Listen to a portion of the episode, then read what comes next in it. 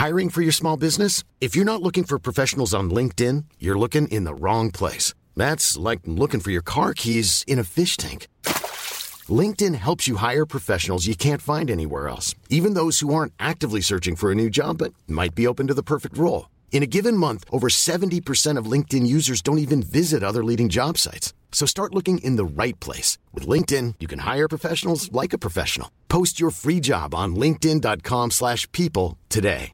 Burrow is a furniture company known for timeless design and thoughtful construction and free shipping. And that extends to their outdoor collection.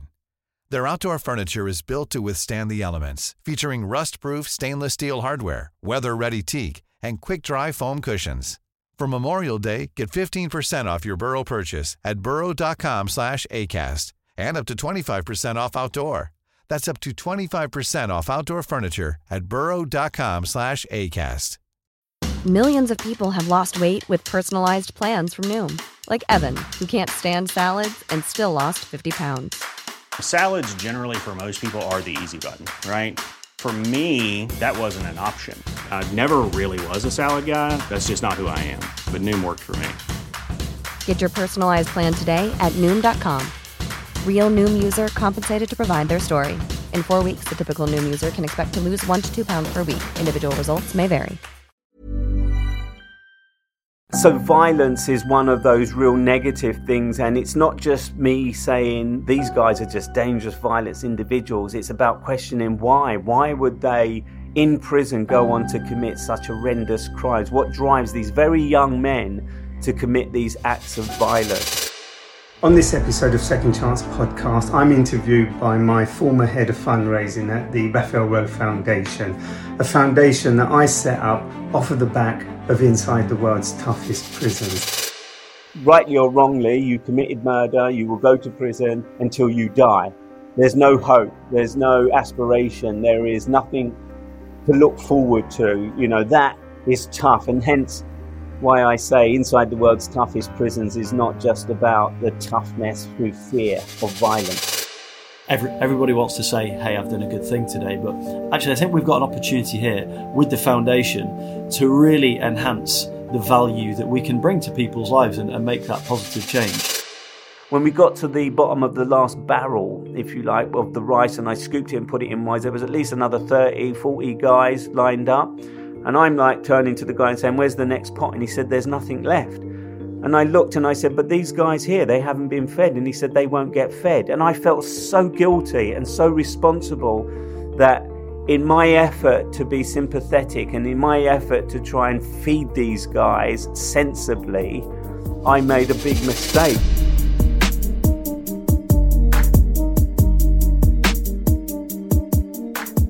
Welcome to the Second Chance podcast. I'm Raphael Rowe, your host.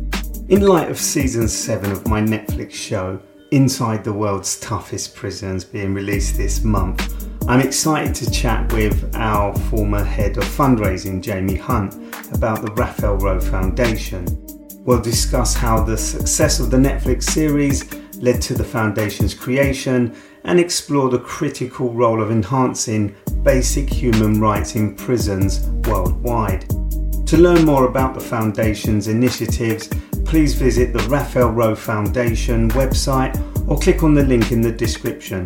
You can also watch this episode of the podcast on our YouTube channel at Second Chance Podcast.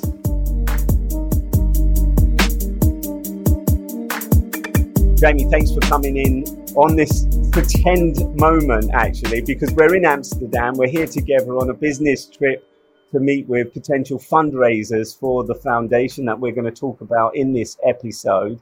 So, for those listening, be aware that we are in Amsterdam. We're kind of ad libbing this, but I wanted to to coincide the new series of the podcast with the release of season six of Inside the World's Toughest Prisons, which drops on Netflix this week. So, Jamie, you volunteered actually to get involved in the fundraising, but we're going to turn the table slightly here, and I'm going to let you ask me a few questions. So, fire away. What is it that you want to know, that you think the listeners want to know, gearing towards why we are doing such important work off of the back of the Netflix show? All right. Hey, thanks, Raf. And uh, it's good to be with you in Amsterdam. Look, firstly, congratulations on the new series, Inside the World's Toughest Prisoners. I have got a few questions about the series, and I'm sure our listeners will be thinking too. And of course, I'm excited to talk to you about the Raphael Rowe Foundation. So let, us start with the, this upcoming series. First of all, the name Inside the World's Toughest Prisons. What is it about these places that makes them tough? Let's start there. Well, for me, it's not just about drugs and violence that you often find in you know maximum security prisons or that you associate with prisons and what goes on in prisons. It's also about the the psychological toughness of being in prison. You know what that takes out of an individual who is sent to prison, and many people who are sent to prison are sent to prison for the very first time. There are lots of recidivists lots of people who commit, you know, crimes after they've been to prison and come out of prison. But for me, inside the world's toughest prisons doesn't just mean the threat of violence or the brutality that are often experienced in prison, but it's also about the emotional and psychological challenges that individuals have to face being confined in a, in a prison space. And during this particular season, you know, I've met individuals who were destined for the crimes that they've committed to spend the rest of their life, their natural life in prison. You know, try and get your head around that. Somebody says to you, you know, rightly or wrongly, you committed murder, you will go to prison until you die. There's no hope. There's no aspiration. There is nothing to look forward to. You know, that is tough. Now you can put that individual, in my view, in the most humane, modernized, progressive prison but still to get your head around the psychological threat of never seeing daylight again is for me tough. And hence why I say inside the world's toughest prisons is not just about the toughness through fear or violence. It's fascinating. And I think that in itself is something that certainly I cannot relate to. And I'm sure many people listening cannot even comprehend the idea of not only having their lives taken away, but also then the possibility of being treated in an inhumane way. And I, I, imagine, you know, the prison systems that you visit and these facilities around the world, they vary on how they approach those and, and how they how they treat people, which I know is we'll get into when we're talking about the, the kind of the, the mission and the purpose behind you setting up the foundation. But in ser- in this next series, series six, could you tell where are you going? What kind of things do you think we can expect? And with that, something that I'm really fascinated to know about logistically, how do you end up going to these places? From research to touching down in the country, what's that journey then look like to you being inside the prison? Let me start by asking, answering that one first. I mean, it takes a hell of a long time to persuade a government to give us access to show their dirty laundry, if you like. You know, I mean, asking a government to let you inside a prison, especially in a country where they don't have the resources to provide the basic needs of, you know, prisons for prisoners. And I'm talking about sanitation, I'm talking about hot running water or just running water in itself, the ability to provide activities, meaningful activities which allows for prisoners to be rehabilitated. And rehabilitation can mean lots of different things in lots of different countries. And I found that on this journey. So the logistics of trying to convince a government that they should give us access to their prison can be quite challenging. I mean, you know, the other side of that is some governments are quite open to the idea. They want to show their communities, they want to show their country that they're doing the best that they can to rehabilitate people in prison with limited resources. And so they are more open to the idea of giving us access.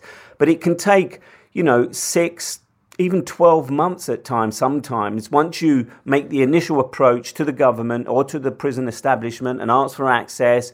Luckily for us, as the seasons have gone on, more countries are, you know, it's a phenomenal success, the program itself around the world. So that does open doors. At least it gives the authorities an insight into what it is that we're doing and how we do it. So they don't have to think we're doing it for the first time. They can have a look at what we've done previously. And if they buy into the idea that we're not going in there to just sensationalize the bad side of the prisons, but also the challenges they face. And that's really important because the challenges they face is something that they're prepared to sort of share with the audience. So, so it helps that we have previous episodes, seasons going out that they can look at. But even then, sometimes it can be quite challenging because the the minute detail in each country is very different. You know, whether it's a financial, whether it's you know the conditions themselves, or, or the regimes that they run. So it can take logistically a very long time. But once we get almost the agreement and the contracts are signed, then the, the team that I work with, and I work with a team just to give you a picture of, of how many people involved. So there's me, obviously the host of the program, the important one. And then you have the two people who work very closely alongside me, who sort of hold the cameras inside the prisons with me. So they will generally be people um, you know, self-directors who have a lot of experience working in foreign countries, in hostile environments, challenging environments. Not always in prisons. You know, I've worked with various directors who have not ever been inside a prison, so it's their first time. So not only have they got to juggle the logistics of making sure that we get what we want in the duration of the time that we're in there, but they also have to operate a camera, and it's not as easy as just pressing record, pointing the camera. You know, you have to stylize it.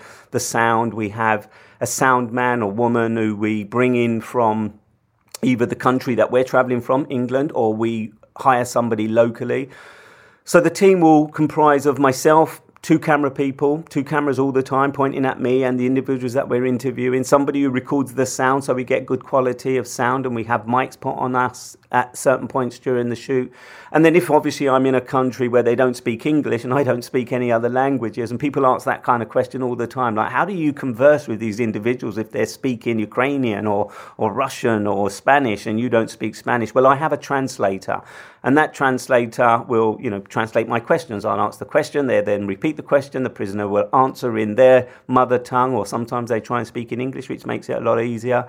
Um, and that's generally the team. Um, we might have a fixer, and by fixer, it's somebody who helps with the logistics of you know talking to the authorities ahead of us going in but that person often doubles up as my translator so when they're translating for me they're not fixing but they generally do all the stuff on the ground ahead of me and the team turning up so that is what comprises of, of our team and then throughout the duration of the shoot you know the 7 days we're in the prison, we stick very closely together. In terms of security, well, we don't have any security. We rely heavily on two things. One is the chaperone who will be a member of staff. So there is somebody who is assigned to us for the duration of the time that we're there who will unlock gates, you know, because I don't have keys and the team don't have keys. And so we are dependent on that prison officer opening and closing gates and allowing us in and out of the um, space that we are filming in.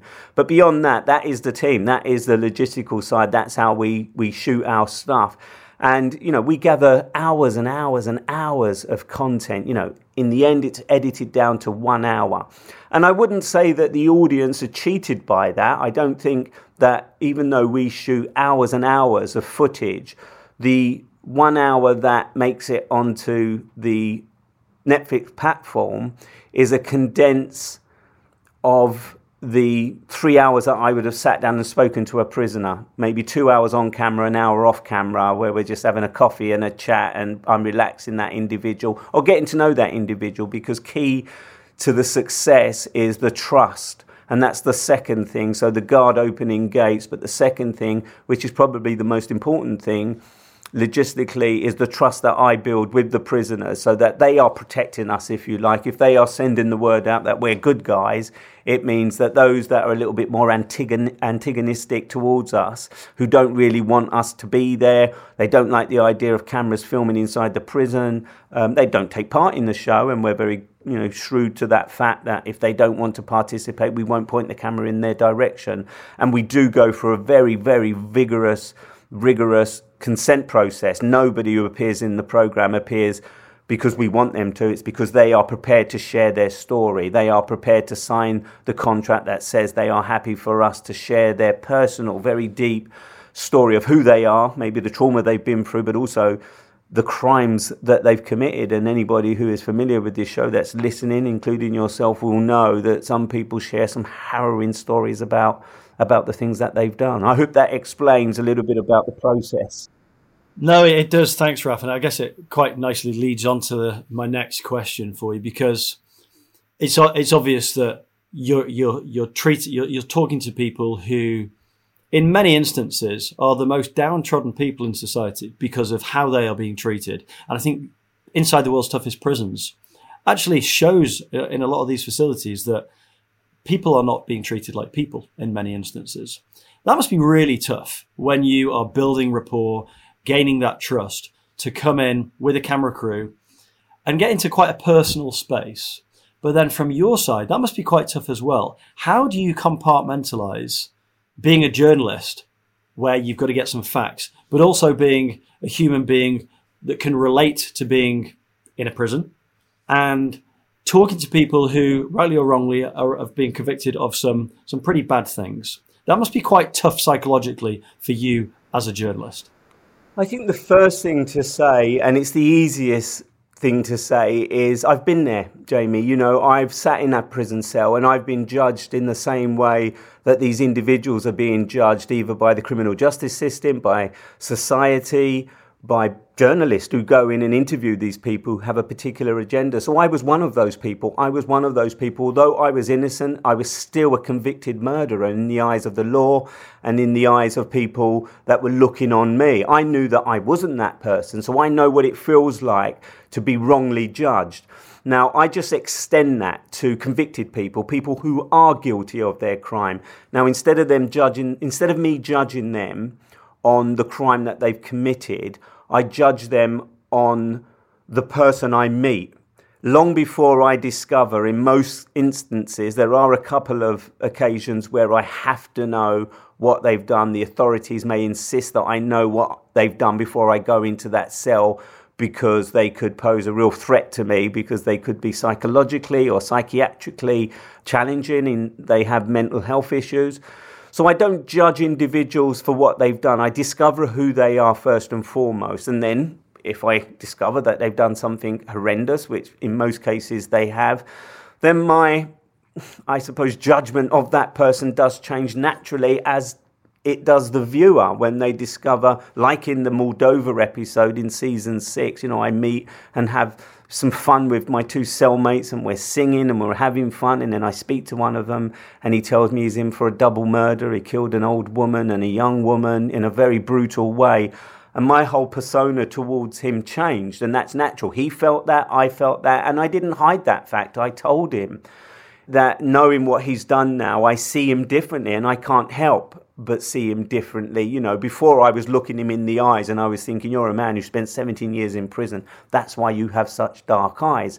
But all of a sudden, I know he's committed a double murder in such an horrendous way that maybe that's why his eyes are so dark because he has the image of what he'd done in his mind all the time. So that's pretty evident. In terms of compartmentalizing, well, I have a technique, and it's something that I used during my own time in prison when I was suffering.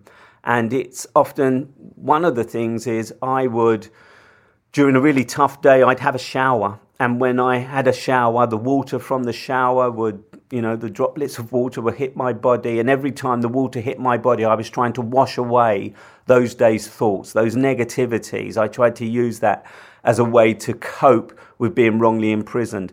And I use that as part of the professionalism that when I come out of these prisons, having been there for seven days, I try and wash away all of the stories, the harrowing stories or the details, even where I have empathy and sympathy, because I cannot take that home with me. I cannot take it back into my everyday life or it would haunt me. Now, that's not to say that you know, back in England, when I'm back in my family home and I'm, you know, kind of normalizing my life again, I don't have memories or moments where I remember some of the stories. But again, that's what drove me to set up the foundation um, based on, you, you, know, the lack of opportunity for, for prisoners. And so my kind of compartmentizing is I'm a professional and I, I, I try and have been doing it for such a long time. I try not to bring what I'm hearing in that environment into my everyday life. It's challenging and it's difficult, but I've been pretty good at, at doing it, I think. Wow. So you mentioned the foundation. I'm going to get onto that in a few moments. Just on this next series, you mentioned Moldova. There's also Bosnia, Cyprus, I believe, and one more. Greece. Greece. Whether or not, so this question either for series six or any of the other episodes, if you can think over the last few years, Raphael, are there some key memorable events, either on camera or off camera, that will stay with you that you really think, wow, that has had a big impact on me, either positive or negative, some real impactful things? in the early days when I was doing this series, I, I, I traveled more extensively to South America in particular, and the extreme violence that I became aware of that took place inside the prison, either just before I got there, whilst I was there in Paraguay, there was a murder while I was in the prison. We were attacked by prisoners, but I built up a really good relationship with the prisoners since I made that episode. I've seen um, footage of a riot that took place in that prison of people being murdered, and I mean brutally murdered, um, decapitated, and horrible scenes. So, violence is one of those real negative things, and it's not just me saying these guys are just dangerous, violent individuals. It's about questioning why. Why would they in prison go on to commit such horrendous crimes? What drives these very young men to commit these acts of violence. So that's one side. In other places, the conditions have been so appalling that I cannot believe that human beings are being held in those conditions. And I, I understand that when I take my Western ways, you know, I come from London, I live in London, we have our own challenges to fit how our lifestyles. And then you go to some of these places and they don't have running water. They they wash in buckets of dirty water. They cook, you know, by lighting a fire. They don't have the amenities to provide proper cooking facilities or prisoners are underfed. They don't get the nutrients that the governments and the prisons should be feeding these. So there is a wide range of things, both positive and negative, that I've experienced during the making of this series that has really shocked me equally, you, you, you know, seeing prisoners excel at the opportunities, the minimal opportunities. You know, a prisoner never reading before, being given a book for the first time, and then learning to read by reading that book or attempting to read that book either in their language or in another language over and over again over a period of years. And they're very proud of their own achievement, and that was about self discipline, self, you know, wanting to progress. So there are lots of positives, you know, and Sometimes it's just sitting down with guys who have been in prison for a very long time, but they have a, a positive outlook, and all they ask for is support.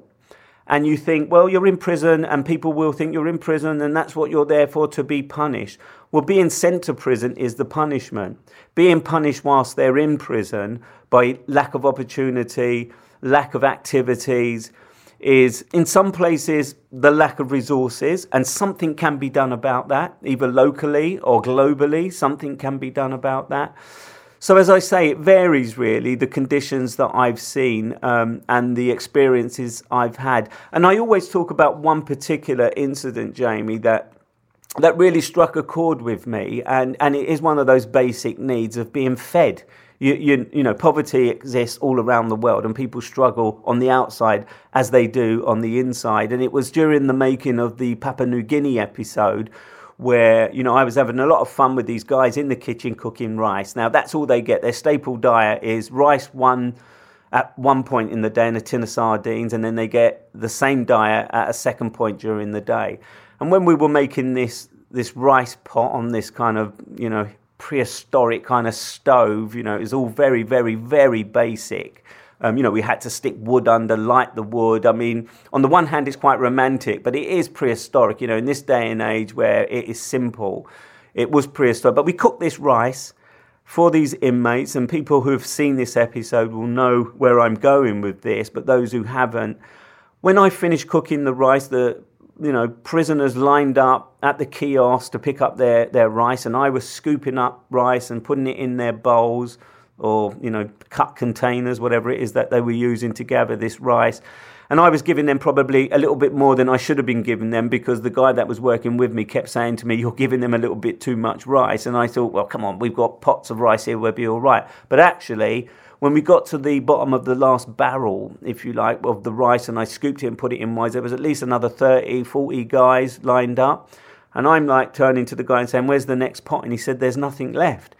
And I looked and I said, But these guys here, they haven't been fed. And he said, They won't get fed. And I felt so guilty and so responsible that in my effort to be sympathetic and in my effort to try and feed these guys sensibly, I made a big mistake. I deprived so many prisoners of food, and it, it, it lived with me. I just couldn't shake the fact that these guys, instead of kicking off, you know, instead of rioting and saying we're not being fed, they kind of accepted their fate. They'd been conditioned to just accept the fact that they were not going to be fed. And the guy said to me, Well, they won't get fed now until later on in the day when we have the second portion. Then these guys just turned away and they hadn't been fed that day. And that can't be right. You know, that cannot be right um, and it just felt so uncomfortable for me. I know, I know the scene in the episode that you're talking about, Raf, and I, I thought, and still now, I often wonder, off camera, does it really kick off? But what you've just said there, the fact that they've been conditioned, and it's almost like that's the way it is. I think this leads on to nicely for us to talk about the foundation and the reasons why. So let me ask you this question: What what is the Raphael Rowe Foundation? Why have you set it up? I think using that example of not being able to get the basic needs, food, you know, something that if the authorities themselves don't have the resources financially to support the, the, the feeding of prisoners, then surely local businesses who have access, excess amounts, could contribute. They could do something, even if it's financial or it's by giving practical bags of rice that could have made a huge difference, but they don't. There is a disconnect, and people just don't want to engage. So that's what drove me. I kept, if, if I'm honest, I kept walking out of some of these prisons, seeing the, the, the conditions, the lack of basic needs, the inability of the authorities to understand what rehabilitation is the you know not just the prisoners but also the staff who don't have proper uniforms or they don't have themselves food because the prisons don't provide it. They have to, you know, bring in a packed lunch and they can't afford to pay for the packed lunch, you know. So all of these things culminated in me sitting there one day and thinking, I've got to do more. It's one thing making a program where you're entertaining people and people are given an insight into the balance between security and rehabilitation or conditions in prison. But it's another thing trying to do something more. And so, having been into many of these prisons and walked out and not thought about it, and it wasn't something I thought about even when I myself was a prisoner that you can do something. I mean, I'd always been bothered by the lack of facilities or the lack of opportunity for people to educate themselves or to use their time in prison more constructively.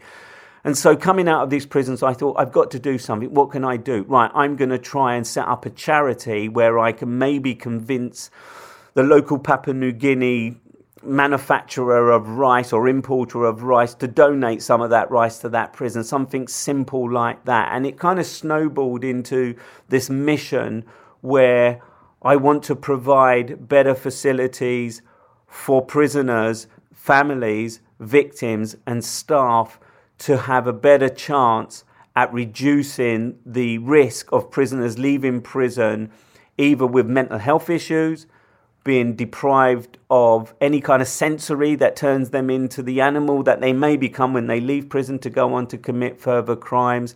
But just to change the basic needs, improve the conditions, you know, uh, provide opportunities and activities to ensure that the basic human rights are being met in some of these prisons. And it starts with the mantra of the foundation. So the mission and the value starts with the rethink. So we have this strapline, as you know, called rethinking. It's about changing the authorities' perspective, changing the public's perspective about what prison is about, what the purpose of prison is. It's about making people think differently, that it's not just about locking people up.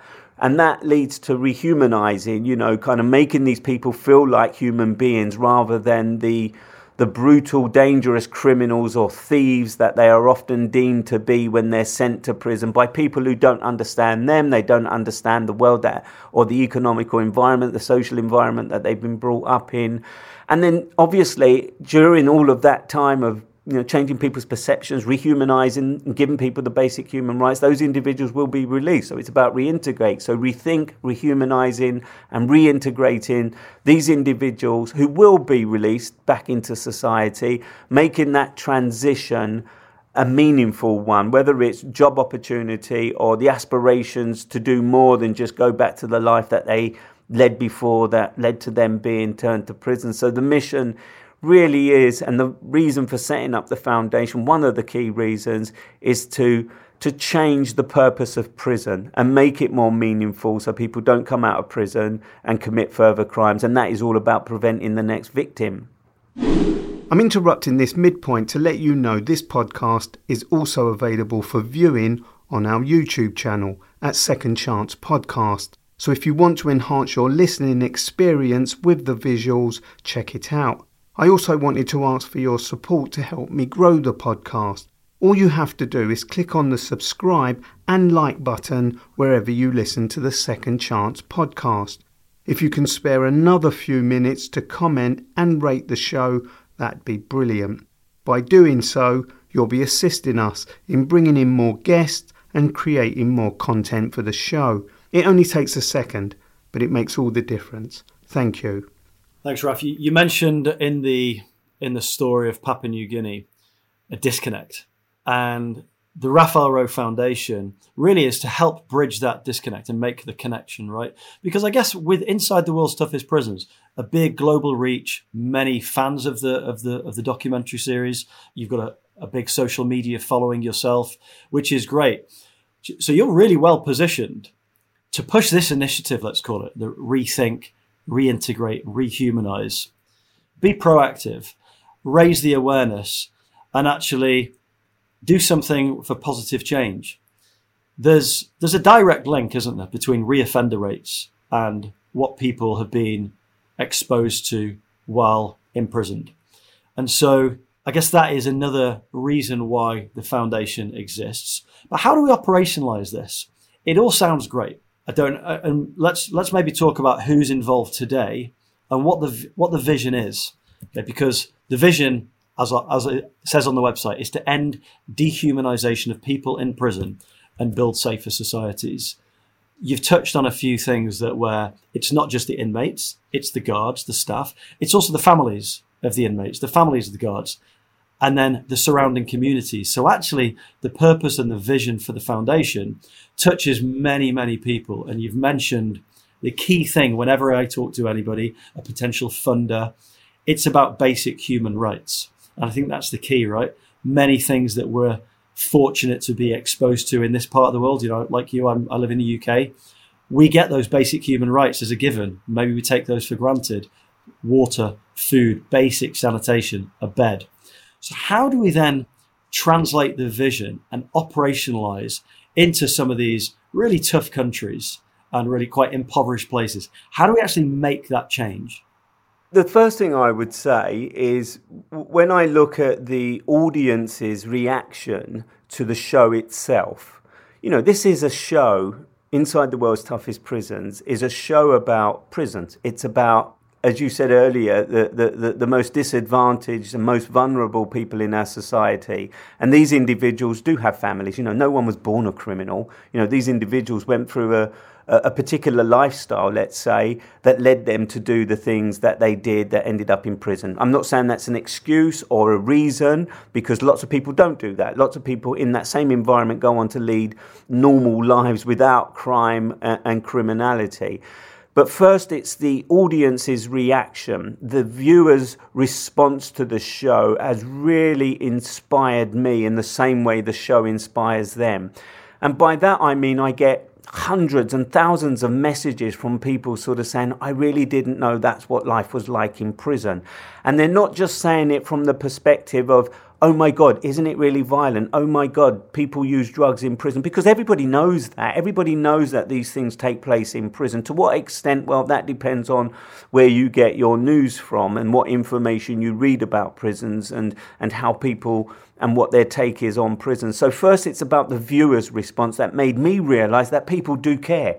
People do care that these individuals in prisons you could do more to help them and they want to do more and they ask what more can i do? And do i meet up with these people? And was this individual successful in turning their life around? Because that was one of the conversations we had in, in prisons.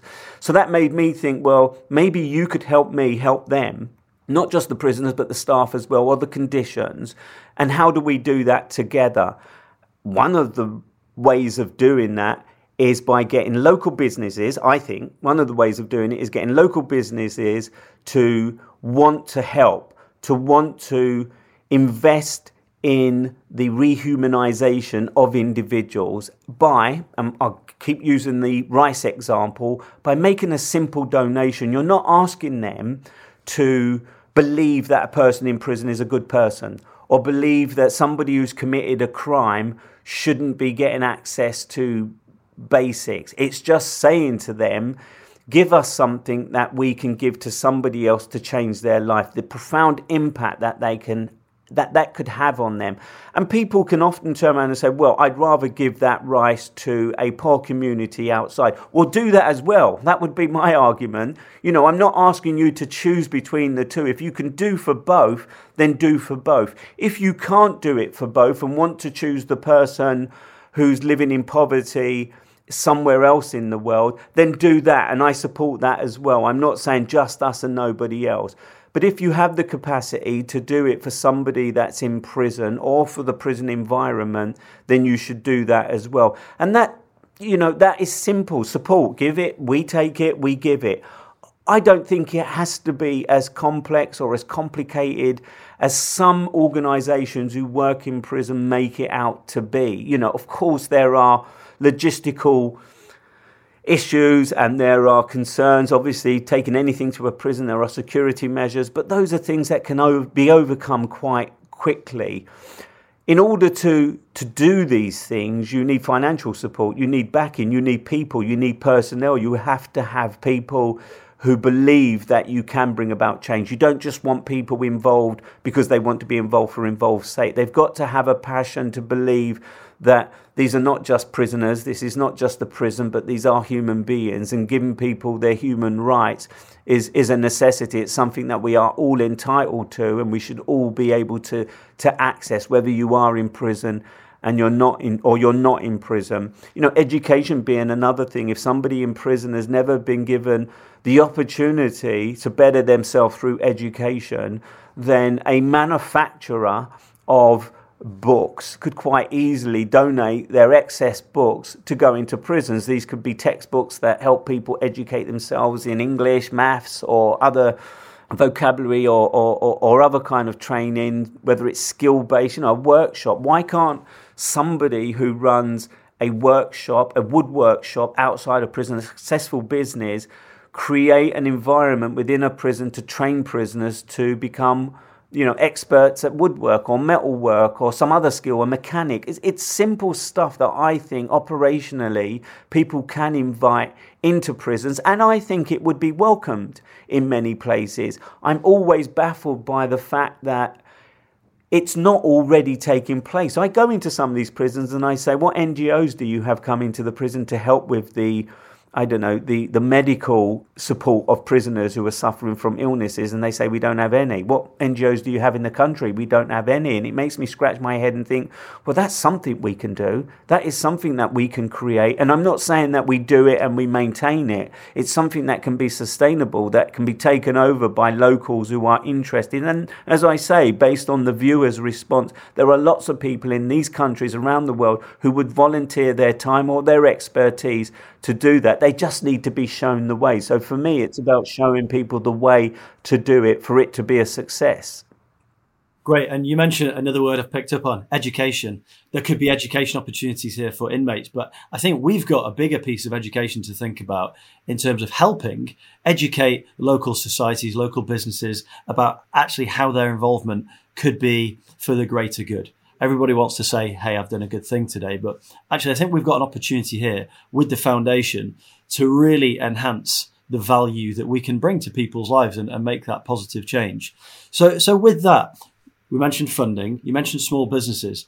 If I if we were to kind of explain what does an ideal funder look like, I'm going to take a stab. If I'm asking you the question, I'm going to take a stab at this first, Raphael, if I may.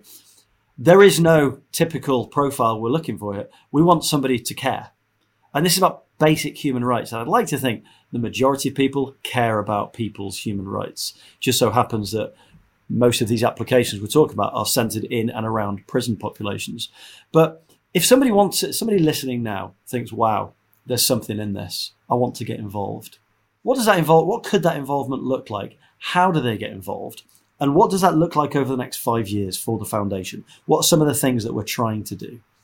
I think it comes in, in, in different ways, actually, because somebody with expertise in something, it could be a psychologist, let's say, for example. So, a psychologist is listening to this podcast right now, and they know a way to get into the minds of individuals whose minds have never gotten into before, to make them think about the traumatic past in order to better their future so they don't think in a violent way. And we all know it's been done in many different ways. I don't know the ins and outs of it, but a psychologist. So the expertise, it could be that somebody runs a business in the community, but they don't have the workforce. They need skills. So they take their expertise into prison and they train prisoners in recruitment, in the skills that I talked about earlier on, you know, woodwork or whatever, and they provide an opportunity for those individuals when they come out of prison. So there is that that expertise, people who have the expertise to offer that service. So we're not asking for financial support we're asking for practical support to help these individuals turn their lives around or provide opportunities within these establishments so that those individuals have aspirations or hope or, or can look forward to something. And then there are individuals I want to think about the fact that had something like this happened to them or a member of their family, you know, criminality sometimes doesn't just deprive from um, or arise from deprived neighborhoods. Somebody driving a car down the road accidentally smashes into another car. The people in the other car lose their lives and they can be done for reckless driving. This is a law abiding citizen who ends up in prison. And it could be them. And how would you want to be treated, is what I would ask. How would you want to live alongside another man or woman who has tendencies to act violently. Wouldn't you want that person not to be violent so they're not a threat to you? Well, then, you know, provide the means to help that person understand that there are other ways of dealing with their anger or other ways of dealing with a situation that, in their mind, the only way to react is violently. Um, and that can be education, that can be therapy, that can mean lots of different things. So people can get involved from that perspective. And then obviously the, the no brainer is the small donations that we get from people who give a dollar or five pounds or you know 10 euros. They're small, meaningful ways, and I hope this goes some way to help you do what you're trying to do. And then there are the big donors, you know, the corporations who I think have a responsibility to give something back from the work that they do. I don't know this world, and that's the beauty of what I enjoy. I don't know this world, so I can discover as I go along. Well, what is it that you want to achieve? You're a successful business, you know, you employ lots of people, you're having an impact in the world of work that you work in, but what do you want to do somewhere else? What can you do somewhere else? Who can you help? What do you want to help? And as I say, it can mean a completely different space. But people should care about these because it's not, you know, you think about the UK, we have a population of 70,000 people in prison in a population of 70 million. Why can't we address that problem? Why can't we deal with you, you, know the amount of people that end up going to prison and maybe even divert them from going in prison by giving them another opportunity an opportunity maybe they've never had and i just want people to help either with their expertise or provide some kind of financial support. You know, we as a foundation need people to help us run the organization, and we have lots of volunteers. It would be great to be able to pay people to do the work that they do, even though they care about it and want to do it, you know, voluntarily. You know, their commitment is what's important. And sometimes, you know, being able to fund the work, whether it's research, whether it's the practical work of going from one place to another place to implement some of the ideas that we have to change people's lives, that requires money. And so fundraising for us is really important. Great. And right now, we're a relatively small but lean team. Your name is above the door and you are actively involved.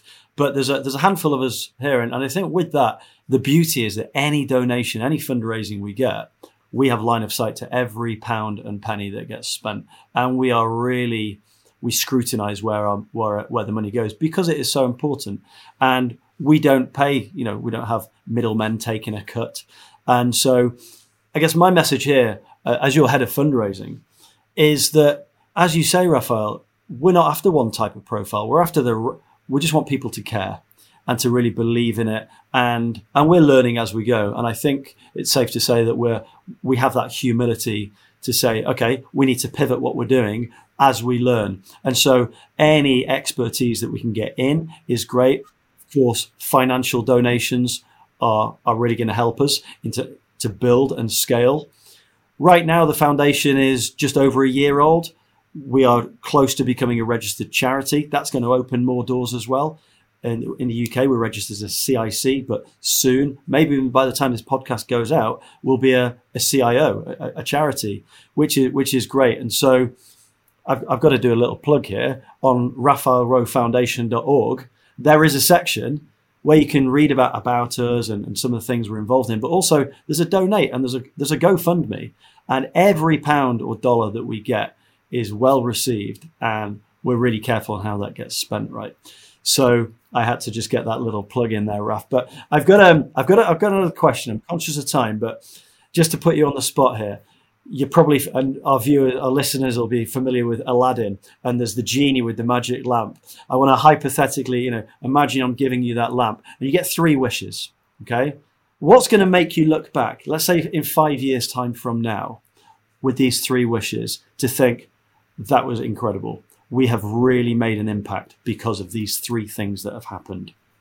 I think the first thing is improving the conditions in prisons around the globe. And I think that is achievable. And I think with people's support, practical support, their expertise, and their funding, that that is, is possible. And I think not only is that a success for us as a foundation, it's a success for the prisons who have opened their doors and are willing to invite um, improvement. I think you know there is some resistance in some places because the tried and tested is what they believe in, but I believe that that would be a, an open door, and it's also a success. I think for those that have you know supported the foundation financially or with their expertise or you know offering activity or opportunity for prison. So for me, that's about success the one thing for me is you know, you can sit and articulate all day long the right words that come out of charities and make the right noises about reform, rehabilitation.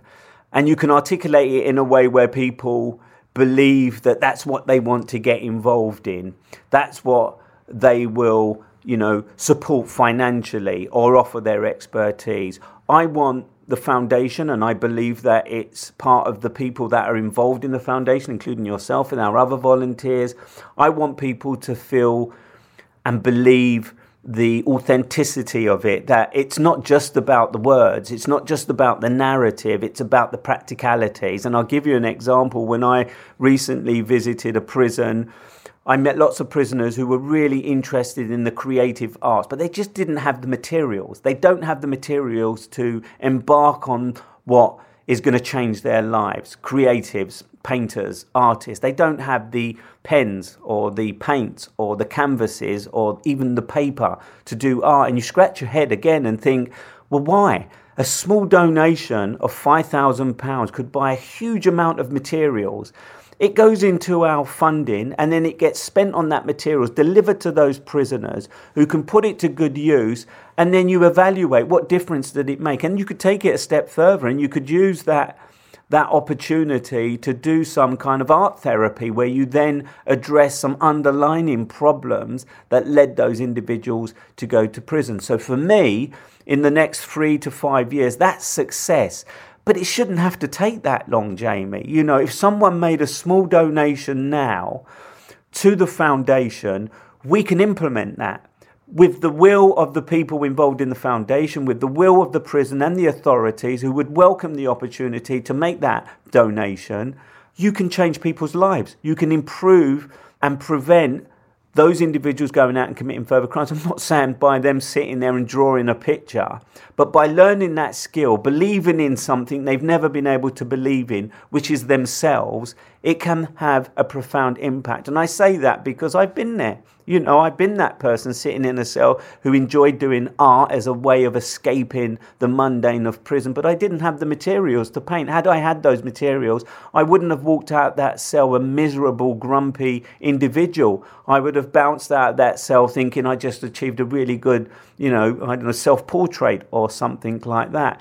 So for me, success is really about the short term as well as the long term, you know, the sustainable things that we could do Again, when we talk about the rice, and I have to go back to the rice, you think that these guys could grow their own vegetables. They have the land, but nothing's happening. It's just dead ground. It's dead grass. Well, you know, let's go in there, plant a few potatoes, plant a few tomatoes, and they've got more than they had before. And you're also teaching them a skill, something that they're doing for themselves, and that can make them feel proud. And sometimes that's what it can be about. So for me, it's about the short term success as well as the long term success. Great, thank you, Raf. And and I, and I going back to that rice story, it I think that's one of the key things, right? It's about the sustainability of it. It's not actually going in and saying, "Here's a bag of rice. We feel good. See you later." It's actually the long term. And what you just said there, by us being able to help implant that, get the funding and the resources to set that up so that it's sustainable, that's just going to have a snowball effect on the on the, the conditions, the livelihood of those inmates. And then that's where we can scale that's when we can replicate and copy and paste that approach into other facilities around the world. All right, well, look, amazing. I mean, before we go, and I know this is a different episode to what I would normally do on the Second Chance podcast, but it's all around the same theme. It's all about, you know, giving people a second chance, inviting people to change their lives, inviting people to get involved in helping people change their lives from the privilege of their own life but it also enhances who they are because they feel good, as you said, about doing something. As the head of fundraising, when you approach people and you're talking to people about supporting the foundation, supporting a mission to improve the conditions and the lives of people who are caught up in the criminal justice system that end up in prison. What, what, what, do you want people to know, Jamie, about what you're trying to do and why you're trying to do what you're trying to do? We've covered a, a, couple of things, but I'll I'll I'll put down to a couple of key points, Raf. This is about doing the right thing. This is about impacting people. These are people we're talking about, improving people's lives. They are people before they have been convicted of what whatever they're being convicted of. And it's about giving them their basic human rights, which certainly in the country that you and I live in, we take this for granted. How do I then? So I'm talking to some corporations who have philanthropic budgets or they have an ESG, you know, corporate societal goals to meet and they want to they want to they want to do the right thing. So it's about educating them on how what we're doing aligns with their values and often human rights are high up there. If you look at the United Nations Sustainable Development Goals, one of the goals is about basic human rights. So it's about how do we really translate how what we're doing can be in line with a company's core values. Then when we're talking to maybe individuals who want to do funding on a project specific, you know, we are we are new, we are young in our existence, but we're very passionate. I mean, obviously with you, Raphael, your passion for this is incredible, but the team that we've got, we all want to do the right thing. And so working with like-minded people, individuals, companies, charitable organi- organizations, small businesses that want to be part of this journey, to be part of that success that you've nicely articulated. That's what it's about for us. And again, it's about that basic Maslow's hierarchy of needs on the bottom of that pyramid. It's about food, water, sanitation, bed, warmth, and security, where we can really make a massive difference for people around the world on those basic needs. And I think we're really well set up. This is a really exciting time for us to do it. Your your online presence, you know, you've got a great global reach.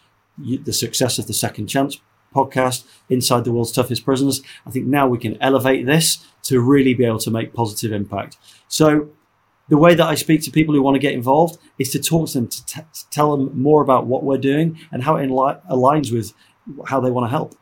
And you know the other thing is I, I, I, often reflect, and you mentioned it there, you know, basic human rights, and I know we've banged on about that during the conversation, and I, I, I always reflect and think, well, why would you want to help? It's a prisoner, and the last thing you want to do is support somebody that's committed a crime and ended up in prison. But you mustn't see it like that. You mustn't see like you're supporting somebody who's committed a crime and has ended up in prison. It's what you've just said. It's about people. It's about supporting somebody in their moment of need where you can give them an opportunity to change their life because of the mistake that they made. And the majority, and this is important, the majority of people who end up in prison have made a mistake we talk about murderers, we talk about rapists, sex offenders, we talk about violent offenders, we talk about thieves, and they hit the headlines. But the majority of people that end up in prison are people who are dependent on drugs or they've made a mistake in their life, and that's driven their, their criminality, and they're in this spiral. And like me, and it comes from that place of experience, like me, when I was released from prison, having fought all those years to get out, I met an individual who gave me an opportunity. You know, that individual didn't have to give me an opportunity, but that individual took it upon themselves, that one individual took it upon himself to give me an opportunity, and that opportunity changed my life. And it's what led to me being right here, right now, talking to you about the Foundation, about Inside the World's Toughest Prisons, and the career that I've had as a journalist. And that's all I'm asking for people is to give somebody an opportunity. And if that means making a small donation, if that means making a huge donation, if that means lending your your time and your expertise to the foundation, you know, because we need people in all areas and, and we've got some terrific people wanting to help and, you know, more people than we can we can use. But it's about you know, somebody giving you the opportunity. And I bang on about that all the time. If you are the person who can give somebody an opportunity, and it doesn't mean you practically having to be there, but knowing that you've done it can make a huge difference to somebody's life. And on that note, Jamie, thank you so much for, you know, crashing in on our trip to Amsterdam to talk about season six. Thank you for sharing with the audience and asking me questions about what the foundation is. And as you say, if people want to find out more, about what the foundation is about, more about me, more about the work that we're doing in prisons, they can go to the raphaelrowefoundation.org website. They can go to the raphael-rowe.com website to find out more about who we are and what we're trying to do. They can go to the Netflix series and watch the latest one that's coming out or previous episodes just to give them an insight as to why we are doing what we're doing. Because what they will discover, as many people have told me, is that the individuals that they believe needed to be locked up and the key to be thrown away actually need to be unlocked and let out and given an opportunity or educated or skill trained, etc., etc. So thank you, Jamie, for taking up some time to have a chat with me. Hey, Raphael, thank you, and uh, good luck with the uh, with the re- release of the uh, the latest series and uh, huge admiration and respect for you, as I've, I've, as I've said many times. But it's uh, it's incredible that the, the, vision that you've got, and uh, I look forward to uh, to more success in the future with you.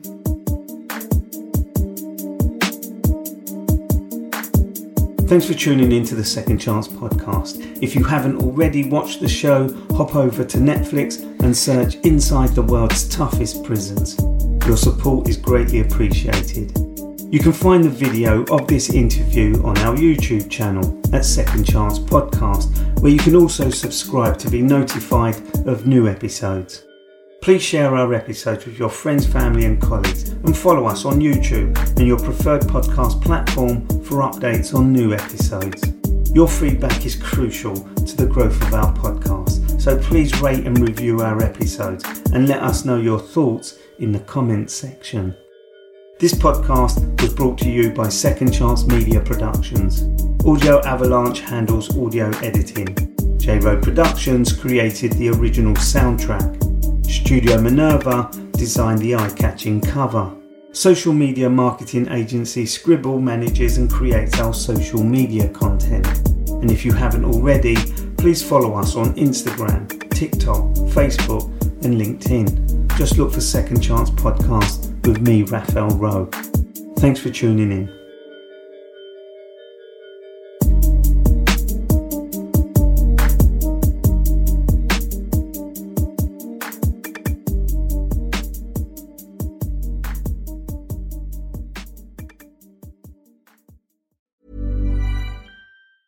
Planning for your next trip? Elevate your travel style with Quince. Quince has all the jet setting essentials you'll want for your next getaway, like European linen, premium luggage options, buttery soft Italian leather bags, and so much more. And is all priced at 50 to 80% less than similar brands. Plus, Quince only works with factories that use safe and ethical manufacturing practices. Pack your bags with high-quality essentials you'll be wearing for vacations to come with Quince. Go to quince.com/pack for free shipping and 365-day returns.